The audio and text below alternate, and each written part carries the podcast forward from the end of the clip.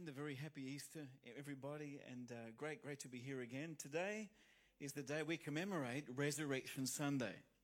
We, we don't only remember that Jesus suffered for our sins and died for our sins, but he's been raised from the dead.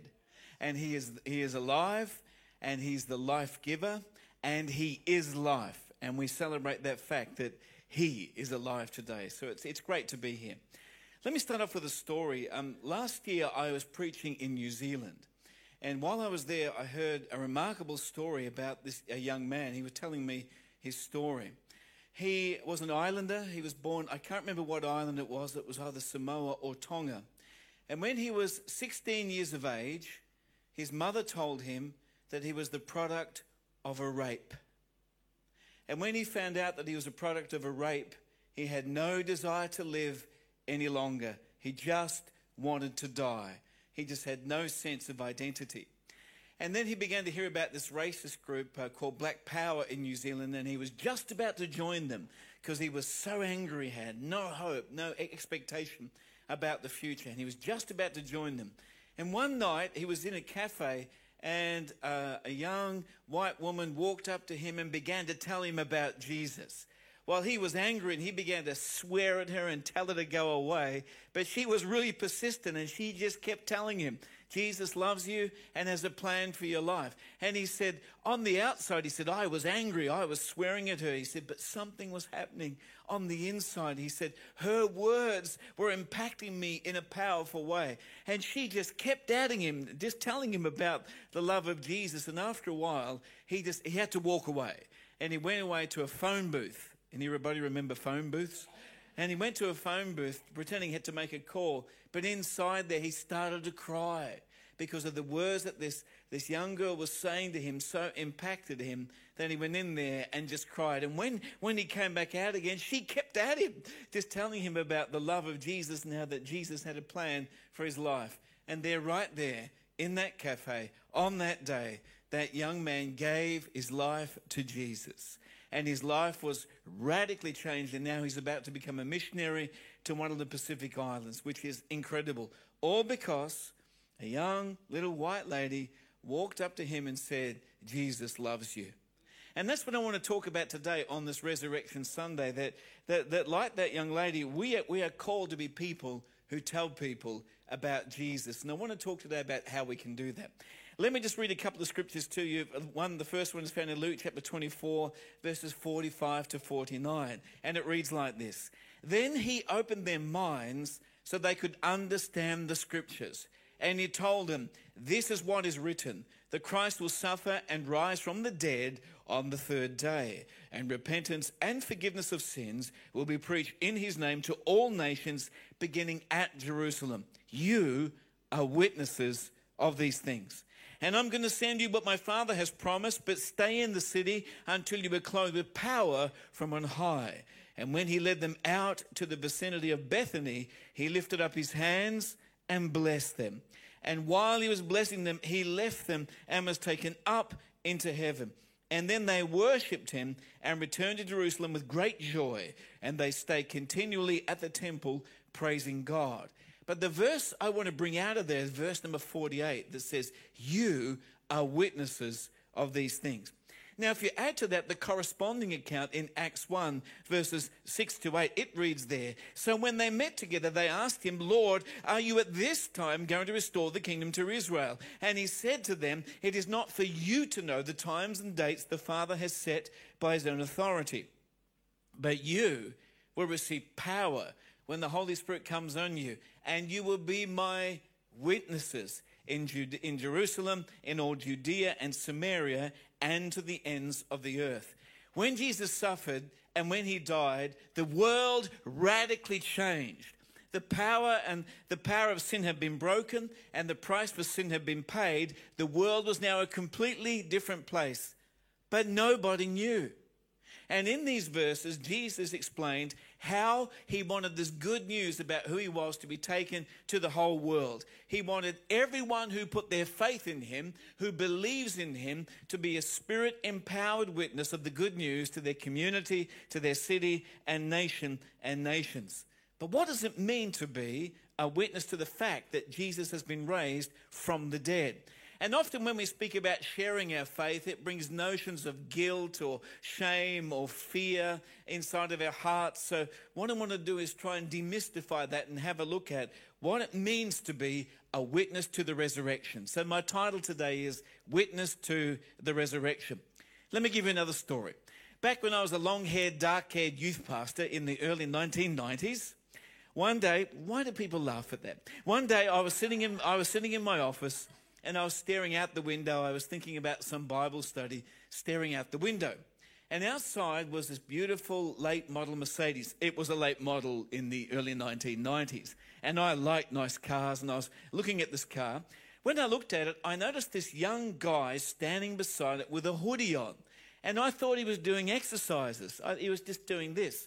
I found out later he had a spark plug between his fingers. And all of a sudden he went smash into the side window of that car and he reached in and grabbed a phone and a wallet and he began to run away. Instinctively, I got up out of my seat and began to run down the corridor. I got our music pastor. I said, Come, Carl, I've just seen a burglary. And we went running after this young guy. In hindsight, I don't know what I was thinking. But the two of us are running after this young guy, and the youth pastor, the, sorry, the, the worship pastor was a bit younger than me and a bit fitter than me, so he just went vroom, up, up like this. And the young guy went right up to the end of the street and he turned left. And so I took a shortcut across because I, I kind of thought where, where he was going. And so I came across to the other side, and this young guy hid behind some trees, and our worship pastor couldn't find him and then the mobile stolen phone rang. It rang while this guy was crouched down behind some trees. And so the worship pastor found him. And so this young guy quickly climbed the fence and jumped over the fence and jumped down right in front of me. And at that moment, my mind said, Well, what are you going to do now? And so I, I braced myself in a rugby position, ready to tackle this guy. And he looked at me and he looked at the worship pastor who was jumping over the fence. And he, he, he just held out the phone. He said, I'm so sorry. He said, My girlfriend is pregnant. We have no money. I needed to, to, to steal some money to be able to buy some food for her. And then we felt sorry for him. But we grabbed him and we took him back to the church because a crime had been committed. We needed to call the police. We got our youth pastor and we said, Look after him. We're going to call the police. While we were gone, this young guy turned to our youth pastor and said, Can I go to the toilet? And the youth pastor said, Sure, it's just down the corridor on, on the right hand side. So you can imagine what happened. This young guy just went boom, he, he bolted. But when the police came, I had to tell them about what I'd seen and I'd heard and experienced because I was a witness of something. And that's what it means to be a witness of Jesus. It means that we tell anybody and anybody what we have seen and what we have heard and what we have experienced about Jesus. We are sharing our first-hand knowledge about what Jesus has done in our life. In Acts 1, verse, verse number 21, when they were trying to find a replacement for Judas, it says there, it is necessary to choose one of the men who have been with us the whole time the Lord Jesus went in and out among us, beginning from John's baptism to the time when Jesus was taken up from us. For one of these must be a witness of his resurrection. And then in the book of 1 John, chapter 1, verse 2, it says, The life appeared, and we have seen it, and we testified to it, and we proclaim to you the eternal life which was with the Father and has appeared to us. We proclaim to you what we have seen and what we have heard. And so to witness in the New Testament usage of the language was to share our first-hand experience about what we had seen and heard and know about Jesus. But I ask again, what does it mean to be a witness to the resurrection of Jesus? Number one, the first thing is it means that we must exemplify our faith. If we are to be a witness to the fact that Jesus is alive, that means that we exemplify our faith, that we embody, that we exhibit to others what it means to be an authentic follower of Jesus. A number of years ago, I read a book, and the title of the book was I Hate Witnessing. And I love the title I Hate Witnessing. And in that book, the author, whose name was Dick Innes, uh, was referring to Acts 1, verse 8, where Jesus said, You shall be my witnesses. And his, his, his ob, ob, observation was really profound. He said this Jesus did not say, You will do witnessing. Jesus said, You shall be my witnesses. And there's a very big difference between doing witnessing and being a witness. Being a witness is not just with our words, but it's our life. It is how we are living our life. And friends, I would hope that our life speaks louder than our words. But sadly, sometimes some Christians are living a life that is indistinguishable from those who do not know the Lord. So today, I'm calling you in the name of Jesus to radical living. Today, I'm calling you to live a Christ like life. Today, I'm calling you to embody what it means to be an authentic follower of Jesus. It is not just what we say, but it is how we are living our lives. Or as Dick, Dick, Dick, Dick Dickinson also wrote, that witnessing is not our assignment, it is our identity. Let me say it again. That witnessing is not our assignment, it is our identity. It is not just what we do, but it is what we are. And that I pray that our life would speak louder than our words. And this means that in our workplace, as an employer, as an employee, as a parent, as a husband, as a wife, as a child, as a citizen, as, as someone who's, who's in a neighborhood, that our life would speak louder than our words. And if we are to bear witness of, of the reality that Jesus has been risen from the dead, we must embody and exemplify our faith.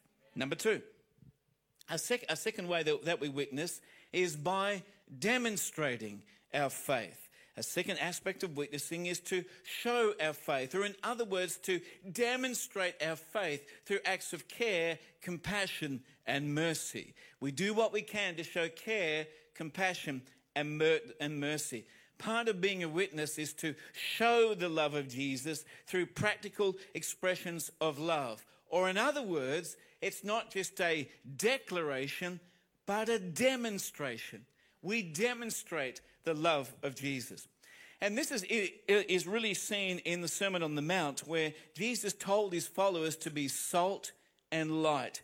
In Matthew 5, verses 13 to 15, he told them to be salt and light. And in verse 16, right at the end, he said, In the same way, let your light shine before men that they may see your good works and praise your Father in heaven.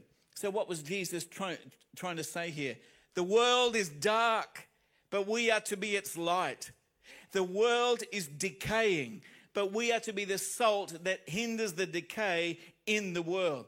And as Christians, we are to be morally and spiritually distinct from non Christians, but we are not to be socially segregated. On the contrary, Jesus told us that our light must shine into the darkness, our salt must be rubbed into the decaying meat. For he said, The lamp is no good if it's hidden under your bed. The salt is no good if it's still in the salt shaker. Similarly, we are not to remain aloof and detached from the society around us, but we must become immersed in the lives of the people around about us, that we let our light shine in such a way that people see the reality of who Jesus really is. That it's not just a declaration, and that's still important but there is also a demonstration. And this means by being kind, being an encourager, being a caring person, being sensitive to people's feelings, being available, being loving, being compassionate, being open, being there to help people at the point of their need. Let me tell you a story. On the screen is a picture of one of the uh, many camps in northern, uh, northern Jordan where Syrians have, have escaped to. It's a pretty rough conditions. And we have a number of our people who are working in camps like that. But the United Nations has said you are not allowed to proselytize. You are not allowed to make disciples there. So our people are forbidden. But what they do is they go in there and they take food and they take clothing and they take other things to help people to show the love of Jesus. And often what the Syrians say is this You're different. They go, You bring us food and you bring us clothes like all these other people do, but you're different. You love us. You, you actually care about us. What is it that's different about you? And our people up there are able to tell them about the love of Jesus. We are here because the love of Jesus motivates us. We are here because the love of Jesus compels us. And as a result of that, many thousands of Syrians have opened up their heart and given their life to Jesus. All because part of our witnessing is a sharing of our faith. I would suggest today it is Christian to care. Good news and good works are inseparable. The gospel has social implications. True witnessing must always be incarnational. Do you remember that time when that there was a religious man who was an expert in Old Testament law, didn't want to take responsibility? And he came to Jesus and said, Well, who is my neighbor? And in reply, Jesus gave what we know is the parable of the Good Samaritan. And one of the lessons of that powerful parable is that compassion is more than a feeling. Compassion is more than sentiment. Compassion is love in action. Compassion is when we're moved enough to do something about what, what about that, that person's condition. Like in, in, in, in that parable in Luke 10, verse number 33, it says, When he, the Samaritan, saw him, he took pity on him. And then he put the wounded man on his donkey and bandaged and attended his wounds and paid for his recovery in the inn. He felt something and he did something. And if we are to bear witness to the resurrection of Jesus, we must not just feel compassion for people or feel indignant about the injustice in the world. We are called to do something. We are called to be light and we are called to be salt to really make a difference in Jesus' name. And I remember the words of Jesus when he said, as the Father has sent me, so I am sending you. And as Jesus left all of heaven's glory and became a man, he was fully God but fully man, he came down to identify with us. As John Stott said, shouldn't the mission of the church be modeled on Christ's mission? mission? And if it is, it'll mean for us as it was for him and entering into other people's lives. I pray that we would be an instrument of demonstrating the love of Jesus. Number three, a third thing that we can do to really demonstrate um, and be a witness to, to the resurrection of Jesus is to defend or commend our faith. Part of our witnessing is commending or defending what we believe about the gospel or about the, the, the, the word of God. And there are many people today who have misconceptions, who have objections, who have questions about what we believe about Jesus and what we believe about the Word of God. For example, questions like, well, if your God is a God of love, how, how, how come there's so much suffering in the world today? Or how do we know that Jesus is raised from the dead? How, you say the Bible's inspired. How do we know that? And so part of our witnessing sometimes is by engaging with them in conversation, maybe many, many, many times to seek through rational, logical argument to persuade them about the validity of the gospel and the Christian faith. And our goal is to dismantle their wrong thinking and help them to see the reality of who Jesus is. This is technically what we call apologetics. And we get the term apologetics from 1 Peter 3, verse 15, where Peter wrote, Always be prepared to give an answer to everyone who asks you, to give you the reason for the hope that you have in Him. And so part of our witnessing sometimes means defending. Our, our, our, truth, defending our gospel, or commending it and helping people to see the reality of who, who He is. But please remember, our goal is not to win an argument.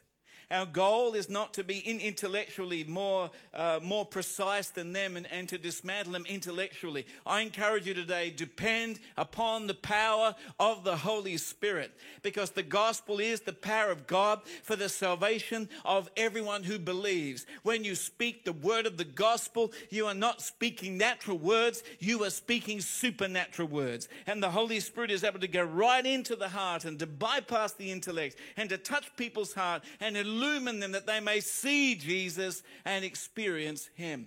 We're not just there to win an argument. We are saying, Holy Spirit, illumine this person's heart. Let me tell you a story. Uh, a few years ago, I, when I was doing some po- po- postgraduate studies, actually many years ago, when I was do- doing some studies, I had a brilliant theologian who was a teacher.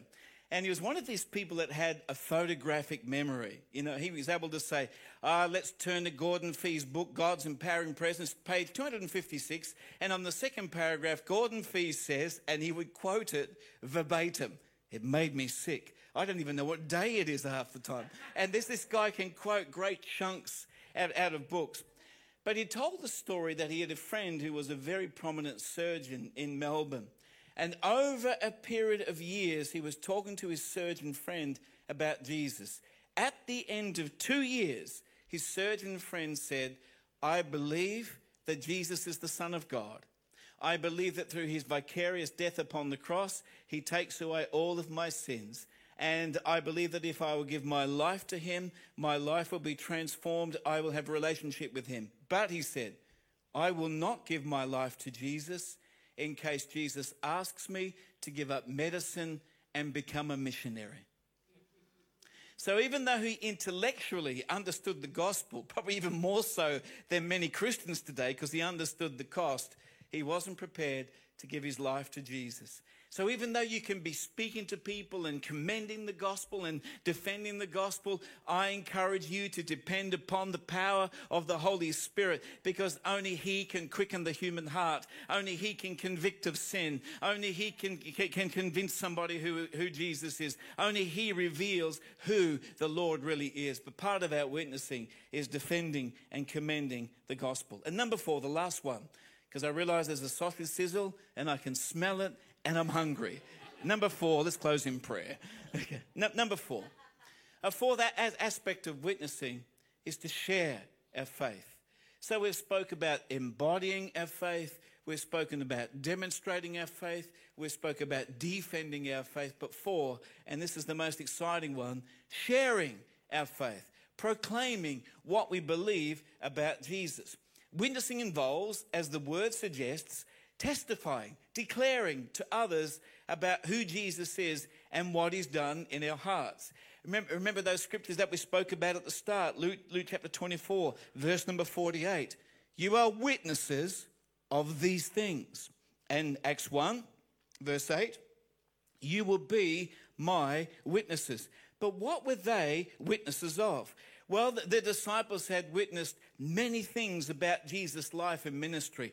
They had seen miracles. The lame walk, the dumb speak, the deaf hear, the blind see. They had seen Jesus take time for the lonely, the dis- dispossessed, and the rejected. They had seen Jesus with authority drive out demons out of the demon possessed. They had seen him walked up to untouchable lepers and wrap his arms around them. They had heard his loud and heartfelt intercessory prayers. They had seen him speak words of liberating truth. They had heard him speak and teach and correct about the kingdom of God. They heard the voice that said, This is my son in whom I am well pleased. For three and a half years, they had heard about his redemptive mission, but never understood it. They had felt his love for them personally. They saw his suffering. They saw his hands nailed to the cross. They saw his feet nailed to, to the cross. They heard him cry out triumphantly, It is finished. They saw the sky grow dark. They saw the tomb where he was buried.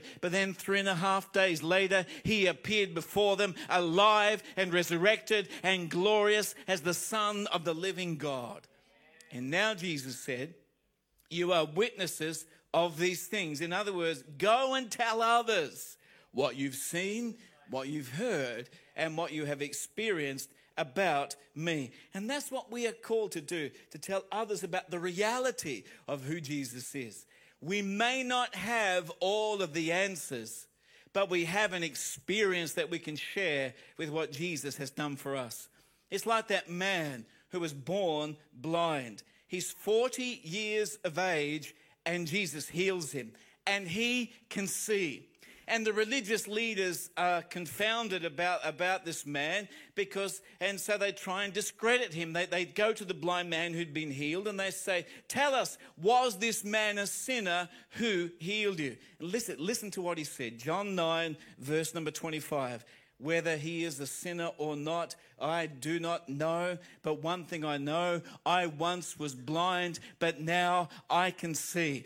This man's not quite sure how to respond. He doesn't know the hows, he doesn't know the whats, but all he knows is what Jesus has done in his life. And he said, Well, I once was blind, but now I can see. And I want to encourage you in the name of Jesus that you may not have all of the answers to all of the questions that you are asked, but what you can say is this I once used to be in darkness, and darkness used to be in me, but now I'm in the light, and the light is inside of me. I once used to be weighed down by a burden of guilt and shame, but now Jesus has taken that burden away. I once was a nobody going nowhere, but now I'm a somebody going somewhere. I once had no answers, but now I've found who the answer is. I once was a slave to sin, but Jesus has set me free. I once was blind, but now I can see.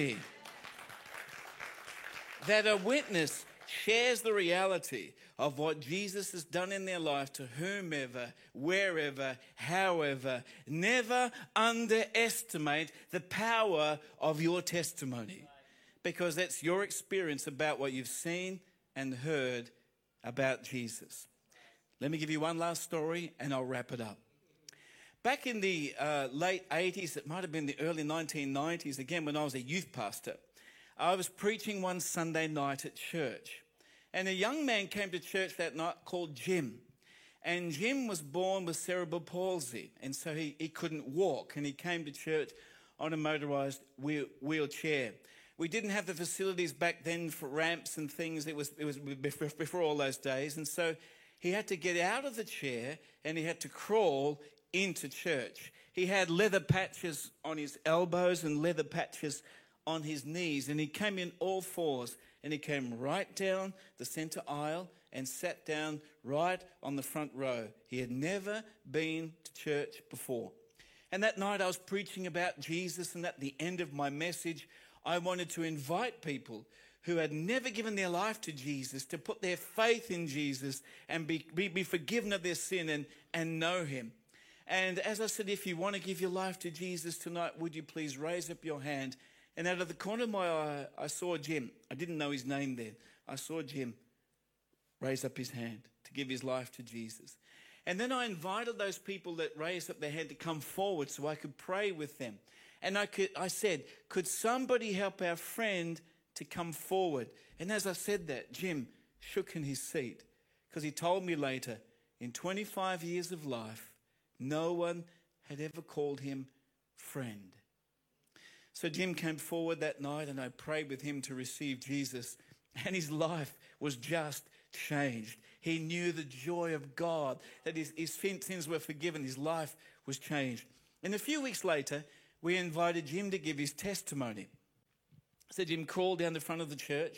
We had a platform like this, and he, he crawled up uh, on, onto the platform, and he's so he's kneeling there like this, and we gave him the microphone, and he brought it around. He said, "On the outside," he said, I have cerebral palsy.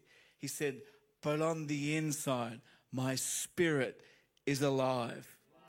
And then he said this he said, um, There's coming a day when there's going to be no more cerebral palsy, no more sickness, no more disease. He said, I am going to be whole. And then he said this If you don't know Jesus, he said, You're the one who's disabled. He said, Because you are disabled on the inside. You know, and on that day, almost everyone was just crying as we were hearing this amazing story. Now, could Jim stand up and give us a defense for why we believe in the resurrection of the dead? No. Could Jim at that stage have stood up and said, This is why we believe the Bible is the inspired word of God? No. Jim was standing up and saying the equivalent of, I once was blind, but now I can see. He was saying, I used to be disabled on the inside, but now I'm free and I'm forgiven and I have a hope and I have a future. So I want to encourage you just to learn answers to these three questions that, that, that, that are up here. What my life was like before Jesus came in, what happened when Jesus came in, and what difference Jesus has made in my life. I pray that you will begin to craft your story to be able to tell others about the reality of what Jesus has done in you. So, a witness is ready to testify anywhere, anytime. So, in summary and conclusion today, we've been asking the question on this Resurrection Sunday what does it mean for us to be a witness of the fact that Jesus is raised from, from the dead? What does it mean for us to be a witness? Number one, it means that we must exemplify our faith. I really encourage you today to live authentically as an authentic follower of Jesus. As I mentioned, sometimes being a Christian and being someone who's not a Christian, you can hardly tell any difference at all. I pray that our life cannot be explained unless there is a God that we would live so radically for Him in terms of our ethics, in terms of our behavior, in terms of our motivation, in terms of our, our work, our attitude, in every way, we would display the life of Jesus. Number two, if we are to be a witness to the resurrection, we must demonstrate our faith through acts of care, compassion, and mercy. Do whatever we can to help the lives of people. Number three, defend our faith. Sometimes it'll involve a conversation, talking to people about why we believe that Jesus is the Son of God. And please don't be discouraged if the first time you tell them about Jesus, they, they, they, they, they walk away and call you names. Just keep talking to them. Just keep talking to them and let the Word of God just begin to work in their heart. And number four, a fourth way that we can be a witness to the resurrection is by sharing our faith, testifying to others about what we have seen, what we've heard, and what we have experienced about Jesus. I don't know about you. He's alive. He's a life giver. He's, he's more important to me than my breath. He's with us. He's a faithful God. I encourage you this, this, this Resurrection Sunday to be a witness for the Lord Jesus Christ. I'm going to invite the music team to come back and lead us. Thank you.